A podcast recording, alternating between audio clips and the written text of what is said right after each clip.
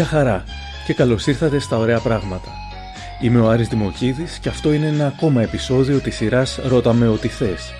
Σήμερα καλεσμένος μου είναι ο ηθοποιός Σπύρος Μπιμπίλας. Του μετέφερα τις ερωτήσεις που στείλατε εσείς μέσω των μικροπραγμάτων της Life και οι απαντήσεις του έχουν εξαιρετικό ενδιαφέρον.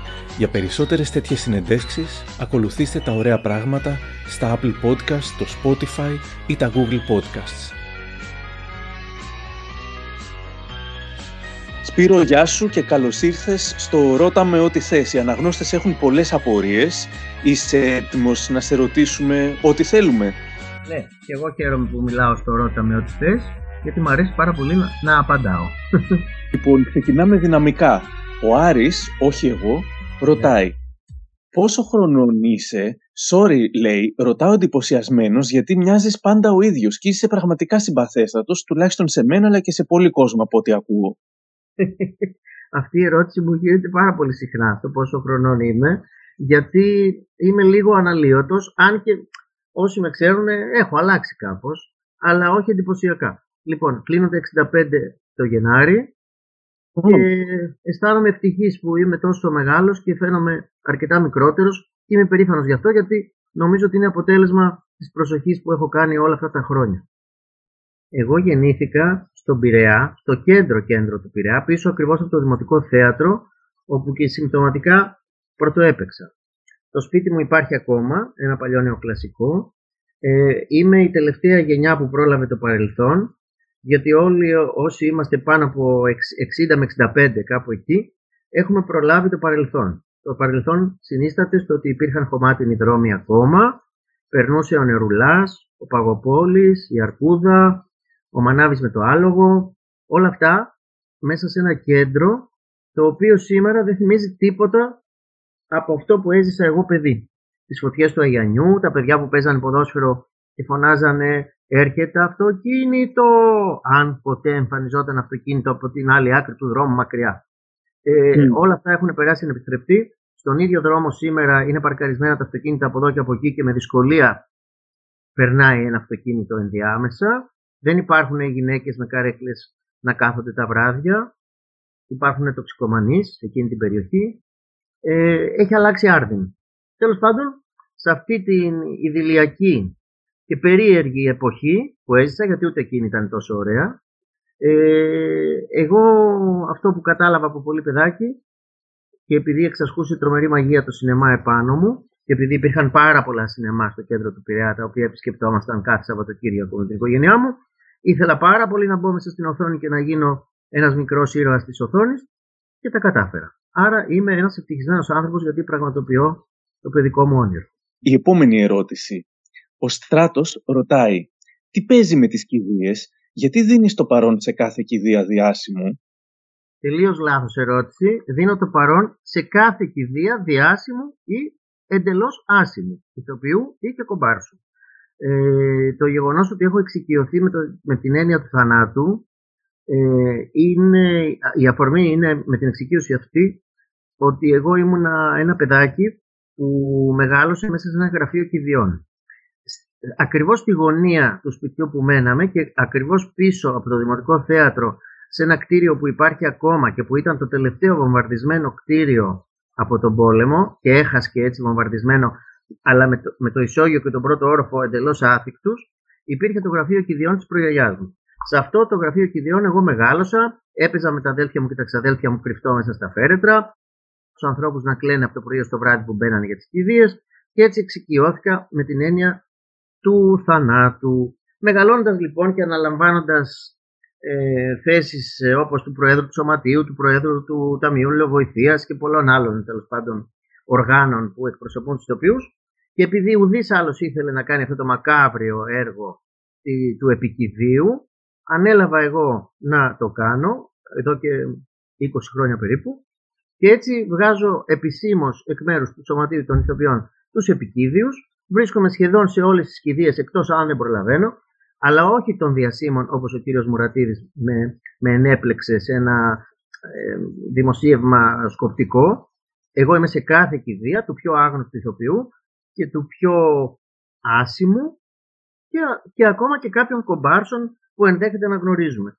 γιατί αισθάνομαι ότι έτσι εκπροσωπώ και, το, και τον κλάδο των ηθοποιών και κάνω και ένα έργο που είναι πολύ καλό. Δηλαδή, κάποιος πρέπει να αποχαιρετά αυτούς τους ανθρώπους που μόνο τρεις ή τέσσερις άνθρωποι τους συνοδεύουν στην τελευταία τους κατοικία. Υπάρχουν και ιδέες που έχουμε πάει ε, δύο από την πολυκατοικία και εγώ. Κανένας άλλος. Εκεί δεν υπάρχουν ούτε κάμερες, ούτε φωτογράφοι. Επομένως, αυτός που λέει ότι εγώ πάω στις κηδείες για να φωτογραφηθώ, πρέπει να είναι τουλάχιστον blacks. Τουλάχιστον.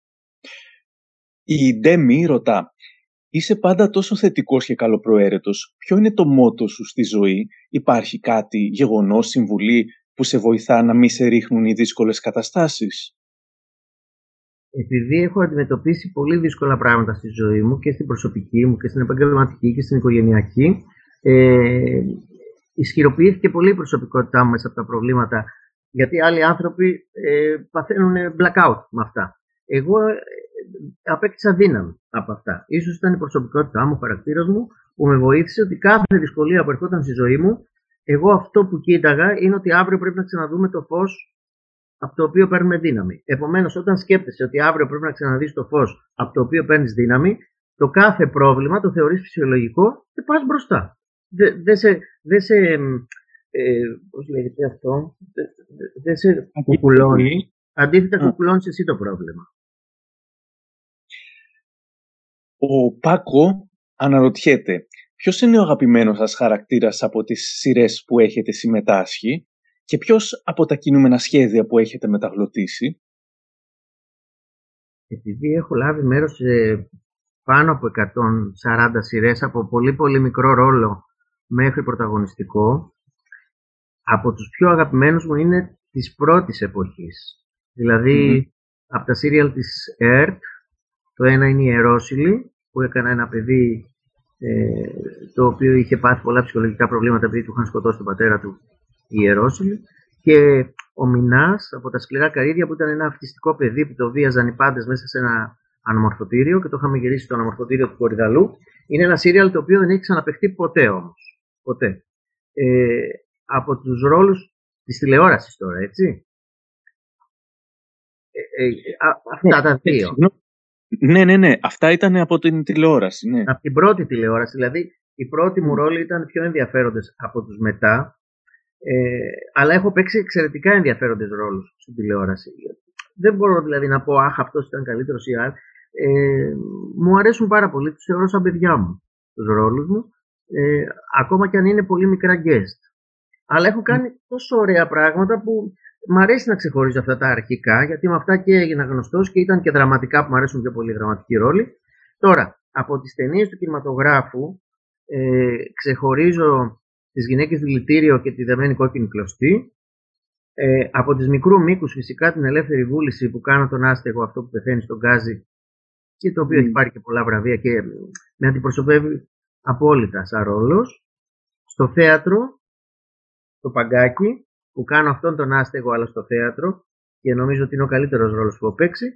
Και η Κασάνδρα που είχα παίξει στην πρώτη μου περίοδο της, που βγήκα στο θέατρο, στον Αγαμέμνονα, μια παράσταση που είχε ταξιδέψει σε μεγάλα διεθνή φεστιβάλ και για τα οποία έχουμε πάρει πολύ εγκομιαστικές κριτικές. Και όσοι έχουν, δει, όσοι έχουν δει την παράσταση που είναι σχεδόν 40 χρόνια, μου δίνουν ακόμα συγχαρητήρια. Στην μεταγλώτηση ε, ο Bugs Bunny, επειδή τον κάνω πάνω από 35 χρόνια, είναι ένας από τους πιο αγαπημένους μου ήρωες. Και επειδή έκανα και πάρα πολλά χρόνια το στρουμφάκι, ε, πάνω από 25 περίπου, 25 χρόνια, ε, και αυτός είναι από τους, ο Σκουντούφλης, δηλαδή και ο Κρινιάρης είναι πολύ αγαπημένοι μου ήρωες, αλλά έχω κάνει και άλλους πολύ ωραίους. Τον Ιάγο, στο, στο, στον Αλαντίν, το Ζάζου, στο Βασιλιά των Ιδαριών, το Biglet, το Γουρνάκι, το Winnie the Pooh. Είναι ήρωες που έχουν αγαπήσει τα παιδιά και έχουν μάθει τη φωνή μου και όταν δεν ακούνε ας πούμε σε κάποιο μεταγλώτης τη φωνή μου λένε «Μα πού είναι ο Μπιμπίλας» Η Ειρήνη λέει πόσο εύκολο ή δύσκολο είναι να κάνεις όλες αυτές τις φωνές τους ήρωες τους παιδικούς, δεν τα μπερδεύεις καμιά φορά; Όχι, δεν τα μπερδεύω. Ε, έχω πολλές φωνές στα τσεπάκια μου αυτό μου δημιουργήθηκε επειδή από παιδάκι μ' άρεσε να παίζω με τα αδέλφια μου τον Καραγκιόζη και έκανα πάρα πολλές φωνές και εξασκήθηκε η φωνή μου στο να αλλάζει πάρα πολύ. Μα έχω τρομερή ειδονή όταν αλλάζω φωνές, γιατί μετά από καιρό όταν τα ακούω, καμιά φορά μπερδεύομαι κι εγώ και δεν, ήξερα αν είμαι, δεν ξέρω αν είμαι εγώ. Λέω, είμαι εγώ αυτός που το κάνει. Ναι, μου έχει συμβεί. Να ακούω ρόλο που τον έχω κάνει και να μην αναγνωρίζω ότι είναι η φωνή μου. Ε, δεν με μπερδεύει, απλά όταν κάνω ένα ρόλο ας πούμε, και τον έχω αφήσει 10 μέρες ή 2 εβδομάδες, ακούω την τελευταία ηχογράφηση που κάναμε για να συνδέσω το ηχόχρωμα της φωνής μου με την τελευταία ηχογράφηση.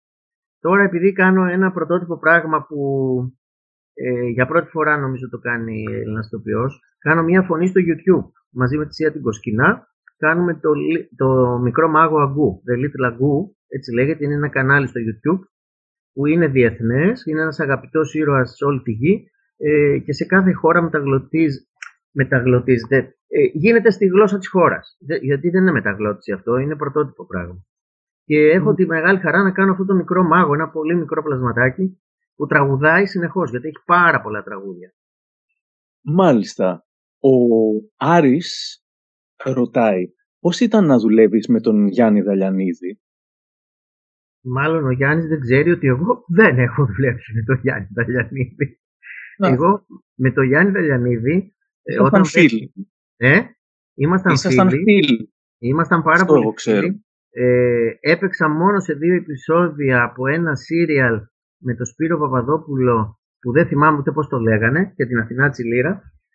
Δεν μπορώ να πω εγώ, τα στραβά και τα ανάποδα, κάπως Α, έτσι. στραβά και ανάποδα.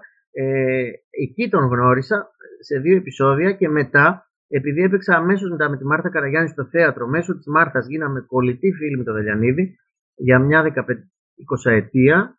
Μου έλεγε πάντα ότι τι κρίμα που δεν σε είχα γνωρίσει όταν έκανα τις ταινίες, αλλά τότε ήμουνα και παιδί, γιατί σίγουρα θα ήσουν ένας από τους πρωταγωνιστές μου. Όταν πέθανε ο Γιάννης, νόμιζα ότι έχασα για δεύτερη φορά τον πατέρα μου. Μας είχε συνδέσει μια τέτοια μεγάλη αγάπη που είναι σπάνιο για ανθρώπους. Δηλαδή ήταν καθημερινή η επαφή μας και όλοι νομίζουν ότι εγώ έχω δουλέψει με τον Δελιανίδη. Στην ουσία δεν έχω. Μόνο σε δύο επεισόδια ως γκέστε. Δύο επεισόδια και μια φορά που μου ζήτησε να, να κάνω κάτι στο θέατρο, εγώ προτίμησα να πάω ένα πολύ ωραίο ταξίδι στην Αμερική με μια όπερα που κάναμε στην όπερα του Καναδά με τα παιδιά τα Ελληνόπουλα εκεί και μάλιστα μου το κράτησε αυτό γιατί δεν, δεν προτίμησα να πάω εκεί αλλά ήταν τόσο ωραίο το ταξίδι στον Καναδά που δεν το μετάνιωσα ποτέ. Είναι αλήθεια πως έχει συνεργαστεί με τη Μελίνα Μερκούρη, ρωτάει η Βασιλική. Όχι, δεν έχω συνεργαστεί με τη Μελίνα Μερκούρη. Έχω συνεργαστεί με τον Ζιλ Ντασέν στην όπερα της Πεντάρας και έχω γνωρίσει όμως τη Μελίνα Μερκούρη γιατί ερχόταν ε, πάρα πολύ συχνά στο ανοιχτό θέατρο που έπαιζα αλλά και όταν πρωτοβγήκε το Πασόκ το 81 ήταν η πρώτη υπουργός που πλησίασα για να μας επιδοτήσει για ένα ταξίδι σε διεθνές φεστιβάλ που πήγαμε με το ασκητικό θέατρο και τις χωριφόρε. Και μάλιστα όταν είδε τι μεγαλονομάτι και είμαστε το από τον Πειραιά, με έπιασε από το μάγουλο και μου είπε: Εσύ με βρε μάγκα ότι θα γίνεις φίρμα. Αλλά δεν έχω δουλέψει μαζί της, τη λατρεύω. Ναι. Ο λοχαγός Κορέλη λέει: Σε μια συνέντευξή σου είδα να απαξιώνεις κάπως, δεν είναι και σίγουρος γιατί έχει και ένα ερωτηματικό, τη συμμετοχή σου ως Λάκης Φουρτουνάκης στο Κωνσταντίνου και Ελένης.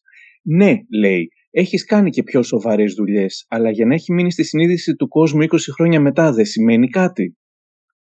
Ε, σε καμία συνέντευξη δεν το έχω απαξιώσει, απλά είναι ένας υπέροχος ρόλος που έπαιξα, ο οποίος όμως παίζεται αενάως επί 22 χρόνια τρεις ή τέσσερις φορές τη βδομάδα το μοναδικό επεισόδιο που έχω κάνει και έχει σηματοδοτήσει την καριέρα μου με ένα ρόλο που, που ασφαλώς δεν με εκπροσωπεί αυτός ο ρόλος απόλυτα ως προς μια καριέρα τόσο πολύ, πολύ κύμαντη. Δηλαδή, με, με στοχοποίησε σαν ηθοποιό ένας ρόλος υπέροχος, που τον αγαπάω πάρα πολύ, χωρίς να χρειάζεται. Διότι όταν δεν παίζουν όλα τα άλλα σύριαλ, τα 130-140 που έχω κάνει, και παίζουν μόνο αυτό με, με συχνότητα τόσο μεγάλη ε, κάπου με σφραγίζει χωρίς εγώ να το έχω αποφασίσει και χωρίς να το θέλω. Με αυτή την έννοια έχω πει ότι πρέπει να σταματήσει να παίζεται. Διότι δεν μπορεί ένας ηθοποιός να χαρακτηρίζεται από ένα συγκεκριμένο ρόλο ενώ έχει παίξει εκατοντάδες άλλους και άλλου, άλλου τύπου. Δεν έχω όμως τίποτα με το συγκεκριμένο ρόλο. σα ίσα που νομίζω ότι κανείς άλλος ηθοποιός δεν θα μπορούσε να τον παίξει τόσο ωραία, να κάνει τόσο συμπαθή ένα τρελιάρι γκέι, καθόλου, καθόλου αντιπαθία. Αντίθετα είναι τρομερά συμπαθής αυτός ο, ο γκέι. Ο Αντώνης λέει, μίλησέ μας για τη συνεργασία σου με τον Μάνο Χατζηδάκη και πώς σου είχε φανεί σαν άνθρωπος; Αυτό είναι από τα πιο ωραία κομμάτια της ζωής μου και τα πιο πικρά. Ε, ο Μάνος Χατζηδάκης με πήρε, ενώ έκανε μια οντισιόν για την πορνογραφία, εγώ δεν είχα πάει, αλλά όταν έφυγε ο Σταμάτης Γαρδέλης έψαχνε να βρει ένα μικροκαμωμένο αγόρι για να παίξει μια γκέισα, που ήταν ο ρόλος αυτός, ένας υπέροχος ρόλος της Τσατσούμα, το οποίο, θα, το οποίο αγόρι θα έκανε την κόρη της Απόστον που θα έκανε τον μπαμπά μου. Ε, Όταν λοιπόν μπήκα στην άδεια αίθουσα και έπαιζε πιάνο ο Χατζηδάκης, δεν υπήρχε κανείς για να τον δω, δεν πρόλαβα να μιλήσω και όπως άνοιξα την πόρτα και με είδε ο Χατζηδάκης είπε «Αχ, ήρθε η Γκέισα». Δεν πρόλαβα δηλαδή να μιλήσω και με πήρε αμέσως σε ένα πολύ μεγάλο ρόλο στην πορνογραφία, ο οποίος με βοήθησε πάρα πολύ, αλλά ήταν πολύ πικρή στιγμή ότι αυτή ήταν μια μεγάλη αποτυχία θεατρική και χρεώθηκε στο Χατζηδάκι. Δηλαδή, ενώ κάναμε σχεδόν 10 μήνες πρόβα, παίχτηκε μόνο ένα μήνα και κάτι μέρες και κατέβηκε τη μέρα της γιορτής μου ε, με, ένα, με ένα πολύ μεγάλο πόλεμο που κάνανε στο Χατζηδάκι. Γιατί θεωρήσαν ότι αυτό ήταν μια φτηνιάρικη δουλειά, ενώ αντίθετα ο Χατζηδάκης ήταν ένα πολύ οξύ και ε, ένα πνεύμα που έβλεπε μπροστά, είχε κάνει μια μετεπιθεώρηση, μια ε, κουλτουριάρικη, αν θες να το πούμε, επιθεώρηση, που ο κόσμος τότε δεν την κατάλαβε. Ήταν και η παντοδυναμία του Πασόκ που παρότι το είχα ψηφίσει κυνήγησε το Χατζηδάκι και έτσι αυτή η παράσταση κατέβηκε. Ε, Όμως τα, τα υπέροχα της τραγούδια τραγουδιούνται ακόμα. Εγώ έβγαινα στη σκηνή με το σαν παλιό σινεμά. Το θυμάμαι κάθε φορά και. Ε, Πώς το λένε, συγκινούμε. Αυτό που μου έμεινε από το Χατζηδάκι είναι η μεγάλη του αγάπη για τους νέους και το, ο ίδιος ήταν ένας αιώνιο έφηβος. Εμένα με αγαπούσε πάρα πολύ και η εργασιομανία του και η αγάπη για την νεότητα είναι κάτι που χαρακτηρίζει και εμένα και ίσως είναι μέσα από το βίωμά μου αυτό που έχω ζήσει με το Χατζηδάκι. Η Ελένη ρωτάει πώς αντιμετωπίζεις τα αγενή και αδιάκριτα σχόλια; Ε, όταν σχόλια εννοείς φαντάζομαι από το διαδίκτυο. Δεν διευκρινίζει. Α, ναι, είτε μπορεί και από εφημερίδε κτλ. Περισσότερες φορές με παρησία ή με αδιαφορία. Άλλες φορές όμως, όταν έχουν ξεπεραστεί κάποια όρια δημοκρατίας με τη δικαιοσύνη, γιατί μόνο έτσι μπορούν να καταλάβουν αυτοί που χρησιμοποιούν ανορθόδοξες μεθόδους για να χτυπήσουν κάποιον που δεν τον γνωρίζουν καλά, μόνο η δικαιοσύνη μπορεί να έχει τον λόγο και οι αποζημιώσεις. Όσε φορές έχω καταφέρει να κερδίσω αυτές τις αποζημιώσεις, τις ε, χαρίζω στα, στους ηθοποιούς, στα προβλήματα των ηθοποιών. Δεν το κάνω δηλαδή για να κερδίσω κάτι.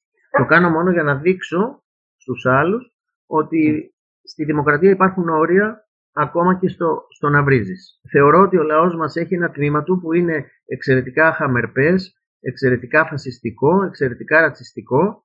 Σε αυτό το τμήμα του κόσμου ε, πρέπει να απαντάς. Δεν πρέπει να τους αφήνεις ε, να συνεχίζουν το κακό τους έργο. Μερικές φορές απαντάω ξέροντας ότι τους εκνευρίζω περισσότερο. Αλλά το κάνω γι' αυτό.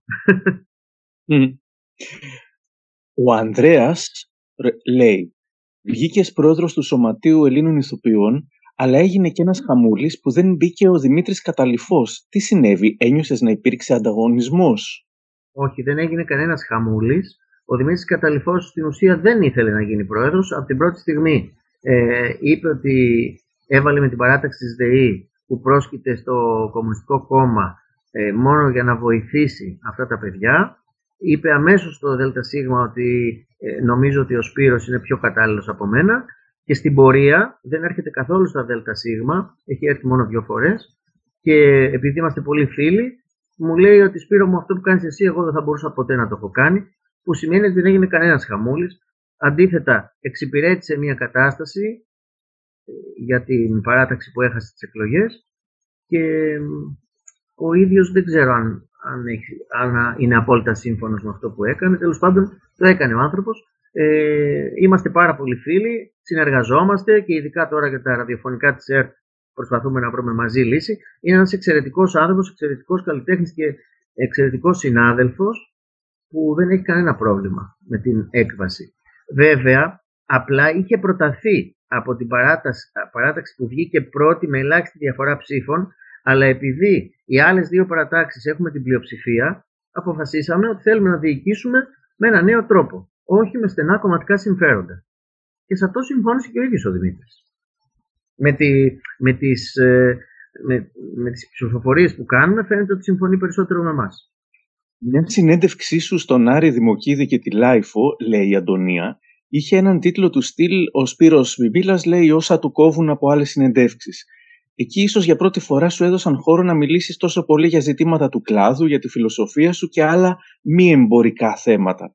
Από τότε άλλαξε κάτι ή οι δημοσιογράφοι συνεχίζουν να διαφορούν για αυτά που πραγματικά θέλετε να πεις, θέλεις να πεις; Υπάρχει μια κατάσταση στη δημοσιογραφία όπου δεν μπορούμε να την ελέγξουμε και που αυτό το κόψε ράψε των συνεντεύξεων μπορεί να σε παρουσιάσει τελείως διαφορετικό μου έχει τύχει να, να δώσω συνέντευξη και να κοπούν τα ουσιαστικά και να γραφούν ή να υπόνονται από τα κανάλια μόνο τα κουτσομπολίστικα που τυχόν με έχουν ερωτήσει για την προσωπική μου ζωή ή για άλλο.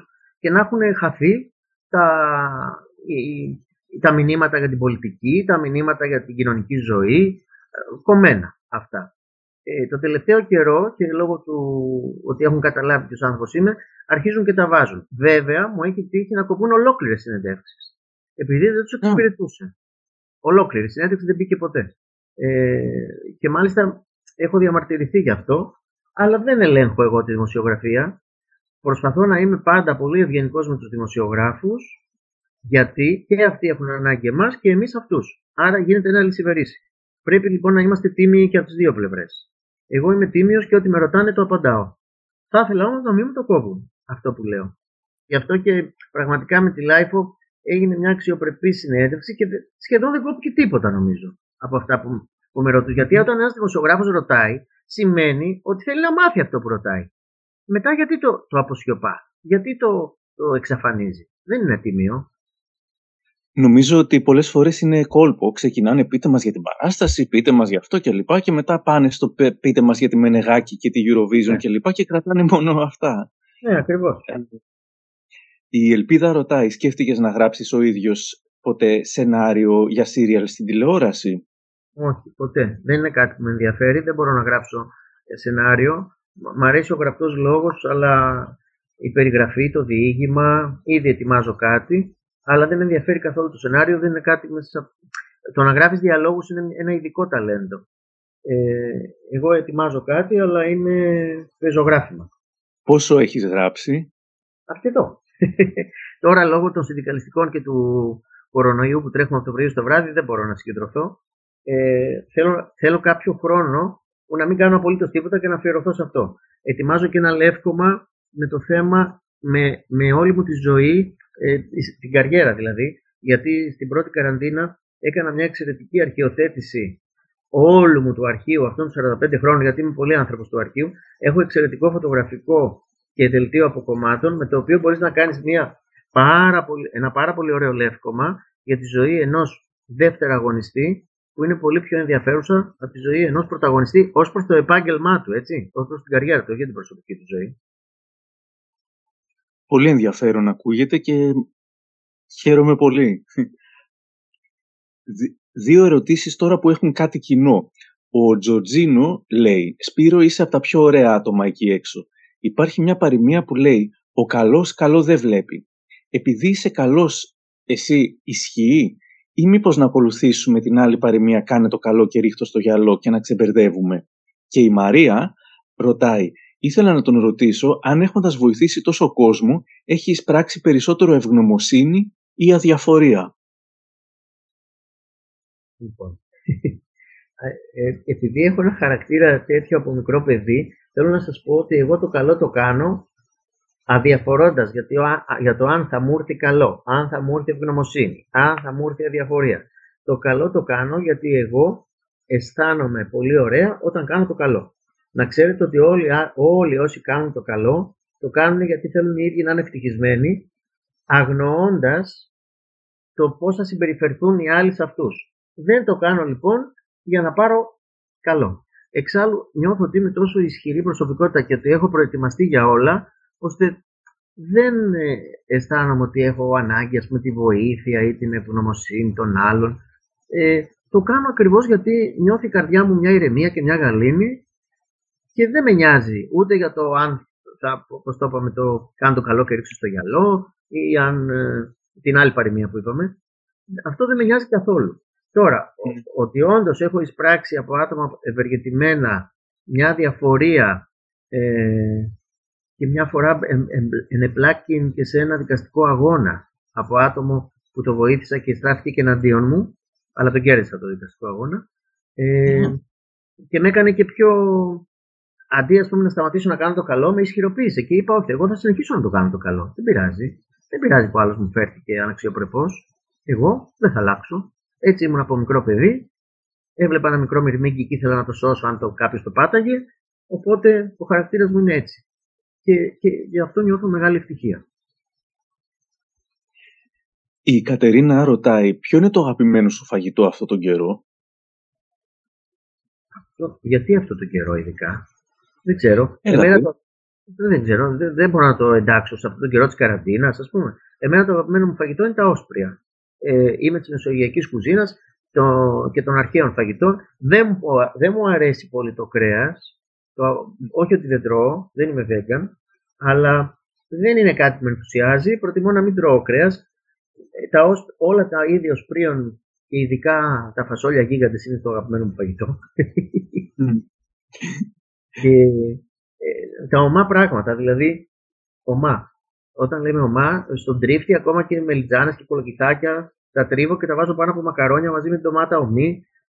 Mm. Το να τρώμε ομά τα πράγματα σημαίνει ότι παίρνουμε όλες τις βιταμίνες. Νομίζω ότι ένας από τους λόγους που έχω μείνει τόσο νεανικός είναι ότι δεν τρώω σάλτσες, δεν τρώω τσιγαριστά, δεν τρώω πολλά κρέατα και τρώω πάρα πολλά ομά πράγματα και πάρα πολλούς ξηρούς καρπούς.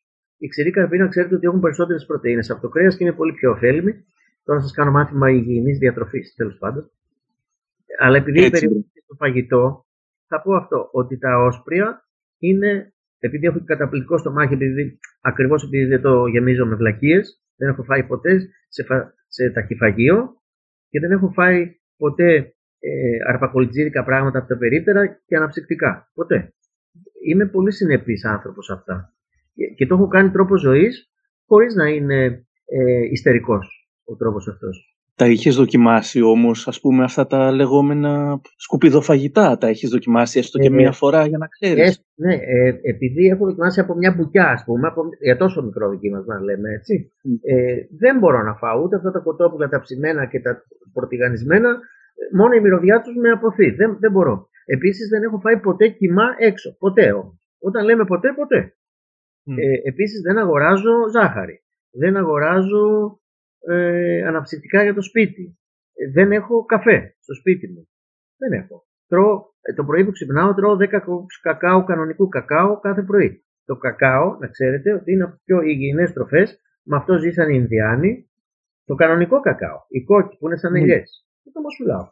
Ε, άμα παίρνεις τέτοιες υπερτροφές το πρωί, νιώθεις πετάς όλη τη μέρα. Ο Γιάννης αναρωτιέται άμα γυμνάζεσαι. Α, αν γυμνάζομαι. Ναι. Α, νόμιζα ότι δεν τέλειωσε η ερώτηση. Άμα γυμνάζεσαι, κάτι κάνεις. Λοιπόν, ναι, γυμνάζομαι από. Άρχισα περίπου από τα 25 να γυμνάζομαι, όχι όμως ιστερικά, με bodybuilding και τέτοια. Ε, κάνω και βαράκια, κάνω αερόβια όταν, όταν δεν μπορώ να πηγαίνω γυμναστήριο τώρα, ας πούμε, από τον καιρό του κορονοϊού δεν έχω ξαναπάει, όμως κάνω στο σπίτι. Ακολουθώ πρόγραμμα γυμναστικής από τα κανάλια. Ε, κάνω πάρα πολλά χειμερινά μπάνια και καλοκαιρινά που τα χρησιμοποιώ σαν α, α, αντιστάθμισμα της γυμναστικής. Εάν μπεις στη θάλασσα 45 λεπτά και κάνεις οργανωμένες ασκήσεις, δηλαδή ε, ασκήσεις ε, ανοίγματος ποδιών, ανοίγματα χεριών πέρα δόθε με διάφορους τρόπους που είναι ασκήσεις γυμναστικής μέσα στο νερό, είναι σαν να έχεις κάνει ε, μισή ώρα βαράκια. Ε, Επομένως, από 25 ετών μέχρι 65 που είμαι τώρα 40 χρόνια, γυμνάζομαι με διάφορους τρόπους. Πάντως δεν έχω σταματήσει ποτέ. Γι' αυτό και το κορμί μου δεν έχει αλλάξει πολύ. Γιατί δεν το έχω αφήσει εγώ να αλλάξει. Ούτε να κάνει κοιλιές, ούτε να παχύνει. Ο αναγνώστης ή αναγνώστρια με το ψευδόνυμο Νονέμ. Υπάρχουν στιγμές που σας έχουν κάνει να χάσετε την αισιοδοξία σας τι είναι αυτό που σας ενθαρρύνει να συνεχίσετε; Εγώ δεν έχω αισθανθεί ποτέ ότι έχω χάσει την αισιοδοξία μου. Ακόμα και στα πιο σκληρά πράγματα που μου έχουν συμβεί, δηλαδή θάνατοι, αποχωρισμοί από, από δεσμούς, που είναι, που είναι πολύ συγκλονιστικές στιγμές αυτές, ε, ή αποτυχίες στη, στην καριέρα και πίκρες, μπορεί εκείνο το βράδυ να μην κοιμήθηκα Όμως το άλλο πρωί που, που είδα, επειδή μένω και σε ένα σπίτι που βλέπει την αυγή, επειδή μένω ψηλά, ε, μόλις βλέπω τον ήλιο να βγαίνει ξανά, λέω, μα η ζωή είναι τόσο ωραία, αξίζει να στεναχωριόμαστε. Επομένως δεν έχω χάσει την αισιοδοξία μου και συνεχίζω. είναι πολύ περιεκτική αυτή η απάντηση που σου λέω, αλλά αυτή είναι. Ο Θάνος ρωτάει, ποιο είναι το νόημα στη ζωή τελικά, τι συμβαίνει όταν πεθαίνουμε, πιστεύεις υπάρχει κάτι μετά το θάνατο; Θα ήθελα να υπάρχει κάτι, αλλά πιστεύω ότι μάλλον δεν υπάρχει. Πάντα αφήνεις και ένα κουτάκι να λες εντάξει μπορεί να κάνω και λάθος. Αλλά επειδή είμαι ένα παιδί που από πολύ μικρής ηλικίας έτσι απέκτησα μια φιλοσοφία ζωής και κατάλαβα ότι όλα αυτά που μας λένε θρησκείες μάλλον είναι ψέματα, ε, κατέληξα στο να μην πιστεύω τίποτα παρά μόνο αυτό που η, που η επιστήμη μπορεί να αποδείξει παρότι είμαι ένας πολύ συναισθηματικός άνθρωπος και θα μπορούσα, θα με συνέφερε να πιστεύω στη μεταθανάτιο ζωή, εγώ δεν πιστεύω. Είμαι ένας συναισθηματικός άνθρωπος για εδώ, για τη γη. Ε, δεν, δεν προσβλέπω δηλαδή σε κάτι άλλο μετά ε, και αυτό δεν με κάνει να μην είμαι και ευτυχισμένος και αισιόδοξος, γιατί η ζωή είναι ένα πολύ ωραίο δώρο και όταν τελειώσει πιστεύω ότι αυτό είναι τελείωση. Ε, Παρ' όλα αυτά θα ήθελα πάρα πολύ να μην χάνεται η άβρα του ανθρώπου. Αλλά τώρα επειδή είναι καθαρά μεταφυσικό και επιστημονικό, δεν, μπορώ, δεν, δεν με αφορά να απαντήσω. Αν υπάρχει κάτι θα το νιώσω αφού πεθάνω. Τώρα που ζω εδώ ασχολούμαι με τα επίγεια.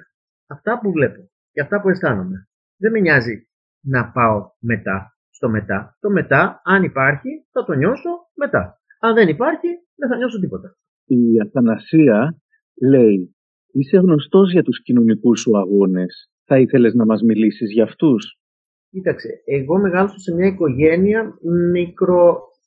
μια αστική, μικροαστική οικογένεια, που σημαίνει ότι δεν είχε βαθύ πλούτο.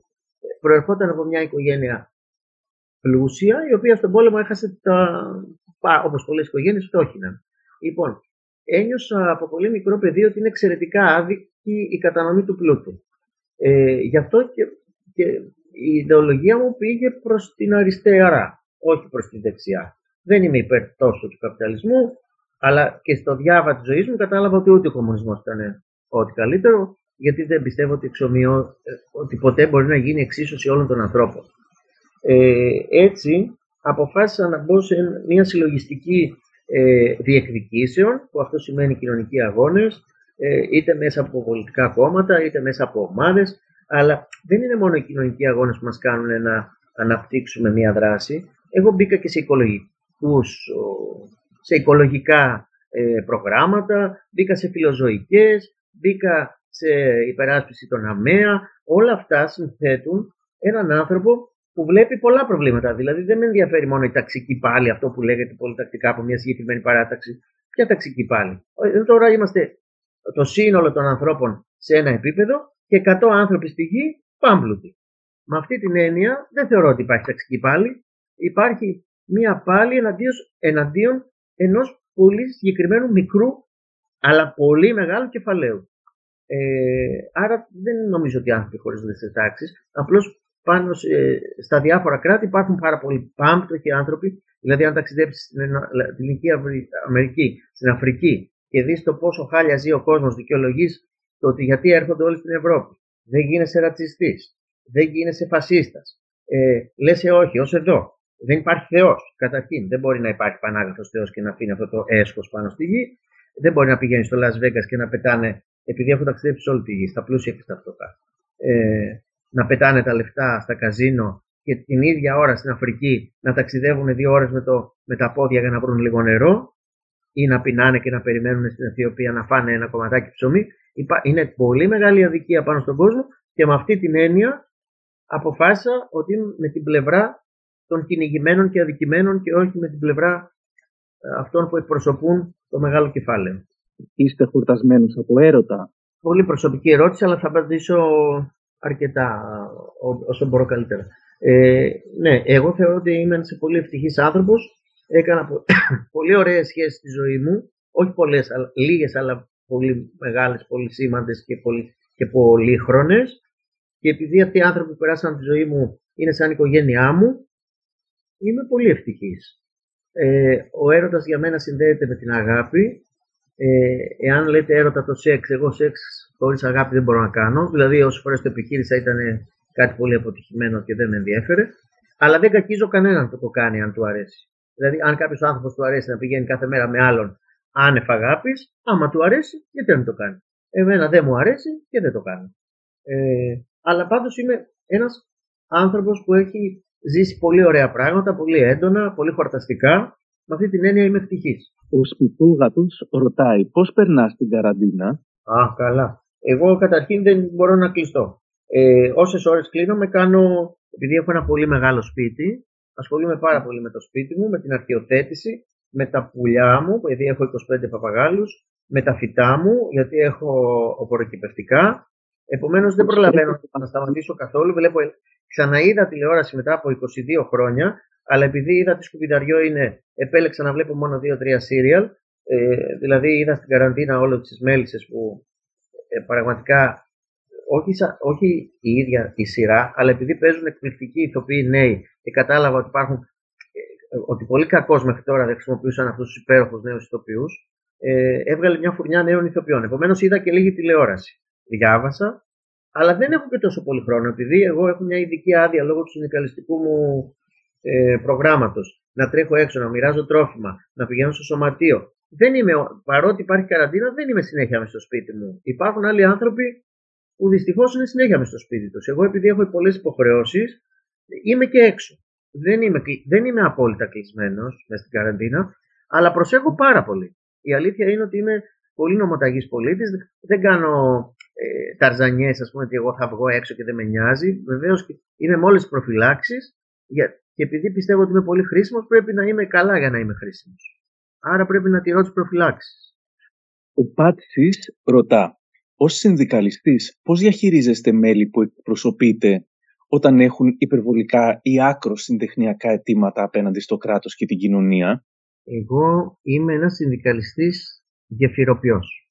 Δεν έχω ενταχθεί ποτέ σε συγκεκριμένο κόμμα, ψηφίζω διάφορα κόμματα, αλλάζω με πολύ μεγάλη ευκολία θα έλεγα όταν βλέπω ότι το πράγμα ξεστρατίζει και γι' αυτό το λόγο κανείς δεν μπορεί να μου χρεώσει ότι εξυπηρετώ κομματικά συμφέροντα. Εξυπηρετώ μόνο τα συμφέροντα αυτού του δοκιμαζόμενου κλάδου. Γι' αυτό και είμαι τόσο αγαπητός σε όλο το φάσμα των ανθρώπων, των ε, ομοτεχνών μου και ακόμα και αυτών που είμαι πολύ αντίθετος με τις ιδέες τους πολιτικά. Ε, σε αυτή την πολύ δύσκολη φάση που ζούμε τώρα έτυχε να γίνω πρόεδρος του Σωματείου Ηθοποιών αφού το, το μεγάλο, η μεγάλη πλειοψηφία πούμε, με ήθελε και να σκεφτείτε ότι είμαι ο πρώτος πρόεδρος που κατάφερε να ξαναγυρίσει το Σωματείο ενώ έχω πάρει σύνταξη αλλά, γιατί ο κάθε ένας που παίρνει σύνταξη πρέπει να φεύγει από το Σωματείο Ηθοποιών και να πηγαίνει στο Σωματείο Συνταξιούχων. Εγώ βγήκα από το Συνταξιούχων και ξαναμπήκα στον ενεργών επειδή είμαι ένας συνταξιούχος που δούλευε συνεχώς και βάζω ένσημα σαν να είμαι ενεργός ηθοποιός, βέβαια κρατώντας μου ένα τμήμα της σύνταξης. Ε, γι' αυτό προσπαθώ να μην εξυπηρετώ, να μην εξυπηρετώ ε, στενά συντεχνιακά συμφέροντα, αλλά να είμαι σε μεγάλη επικοινωνία και με τους εργοδότες και με, ε, με αυτούς που δεν συμφωνούν με τις ιδέες μας, με αυτά που διεκδικούμε, γιατί μόνο διαμέσου των γεφυρών μπορεί να βρεθεί λύση. Με υψωμένες γροφιές αυτό το επάγγελμα έχει αποδειχθεί ότι δεν βρίσκεται εύκολα λύση. Ήθελα να σε ρωτήσω αν υπάρχει κάποιο τραγούδι με το οποίο θα ήθελες να τελειώσουμε. Ίσως κάποιο τραγούδι που έχεις πει εσύ. Κοίταξε, επειδή είπα το σαν παλιό σινεμά θα μπορούσατε να βάλετε αυτό. Μ' αρέσει το τραγουδάκι Μελό του Λιδάκη. Μ' αρέσουν πάρα πολύ τα παλιά ρεμπέτικα, οπότε βάλτε όποιο θέλετε. Μ' αρέσει η ελληνική μουσική η παλιά. Δεν μου αρέσει τίποτα ξενόφερτο. Δεν μου αρέσει η ξένη μουσική πάρα πολύ. Μου αρέσει η μουσική της Ανατολής. Αυτά που έλεγε η Ρόζα Εσκενάζη, η Μαρή Κανίνου, αυτά μου αρέσουν. Αλλά επειδή είπα για... Ένα θα βάλετε; Ένα, ναι. Το σαν παλιό σινεμά με τη φωνή σου υπάρχει κάπου, θα το βρω; Όχι. Με τη φωνή μου θα βρείτε στο YouTube το, ε, του Οικονομίδη, θα βρείτε τις παρλάτες που... Ε, γιατί μερικά η Μαριαλένα Οικονομίδη, η κόρη του Οικονομίδη, με έβαλε στο τρυπάκι να αρχίσω και να τραγουδάω και υπάρχουν αρκετά με τη φωνή μου στο YouTube. Αν ψάξεις να βρεις τον Μπαστούνι, το Μπαστούνι είναι μια παρλάτα του Γιώργου Οικονομίδη, παλιά, που την έπαιζε στο Άλσος. Υπάρχει αυτό. στο μπαστούνι Σπύρος Μπιμπίλα. Υπάρχει με πολλές εκδοχές από διάφορα μέρη που το έχω πει. Τώρα ποιο είναι το καλύτερο δεν ξέρω. Γιατί σε μερικά δεν ακούγεται καλά και αλλού ακούγεται. Ωραία. Οπότε, Σπύρο, σε ευχαριστούμε πάρα πολύ που μας άφησες να σε ρωτήσουμε ό,τι θέλαμε. Να είσαι καλά. Να είσαι καλά, μωρέ Άρη. Σε ευχαριστώ πάρα πολύ. Ωραίες ερωτήσεις ήταν. Ήμουν κάποτε ένας νιός ευθυτενής και με θαύμαζε η κάθε δεσποινής. Εκροτάλησα στους δρόμους το τακούντι μου και σαν ξύφος εκρατούσα το μπαστούνι μου. Δεν χρειαζόμουν το μπαστούνι για τη μέση και τους πόδας το κρατούσα στον αέρα γιατί ήτανε της μόδας. Οι κυρίες στο μπαστούνι μου κοιτούσαν που ήταν μπροστά μου τρομαγμένες σταματούσαν όταν βλέπαν το μπαστούνι σηκωμένο και μπροστά μου τρομαγμένες σταματούσαν όταν βλέπαν το μπαστούνι σηκωμένο. Επερνούσανε τα χρόνια βιαστικά το μπαστούνι μου εκρατούσα φυσικά κι όταν έφτασα στα χρόνια τα σαράντα το μπαστούνι ήταν καμάρι και αβάντα μου. Δεν χρειαζόμουν το μπαστούνι για τη μέση και τους πόδας. Το κρατούσα στον αέρα γιατί ήτανε της μόδας.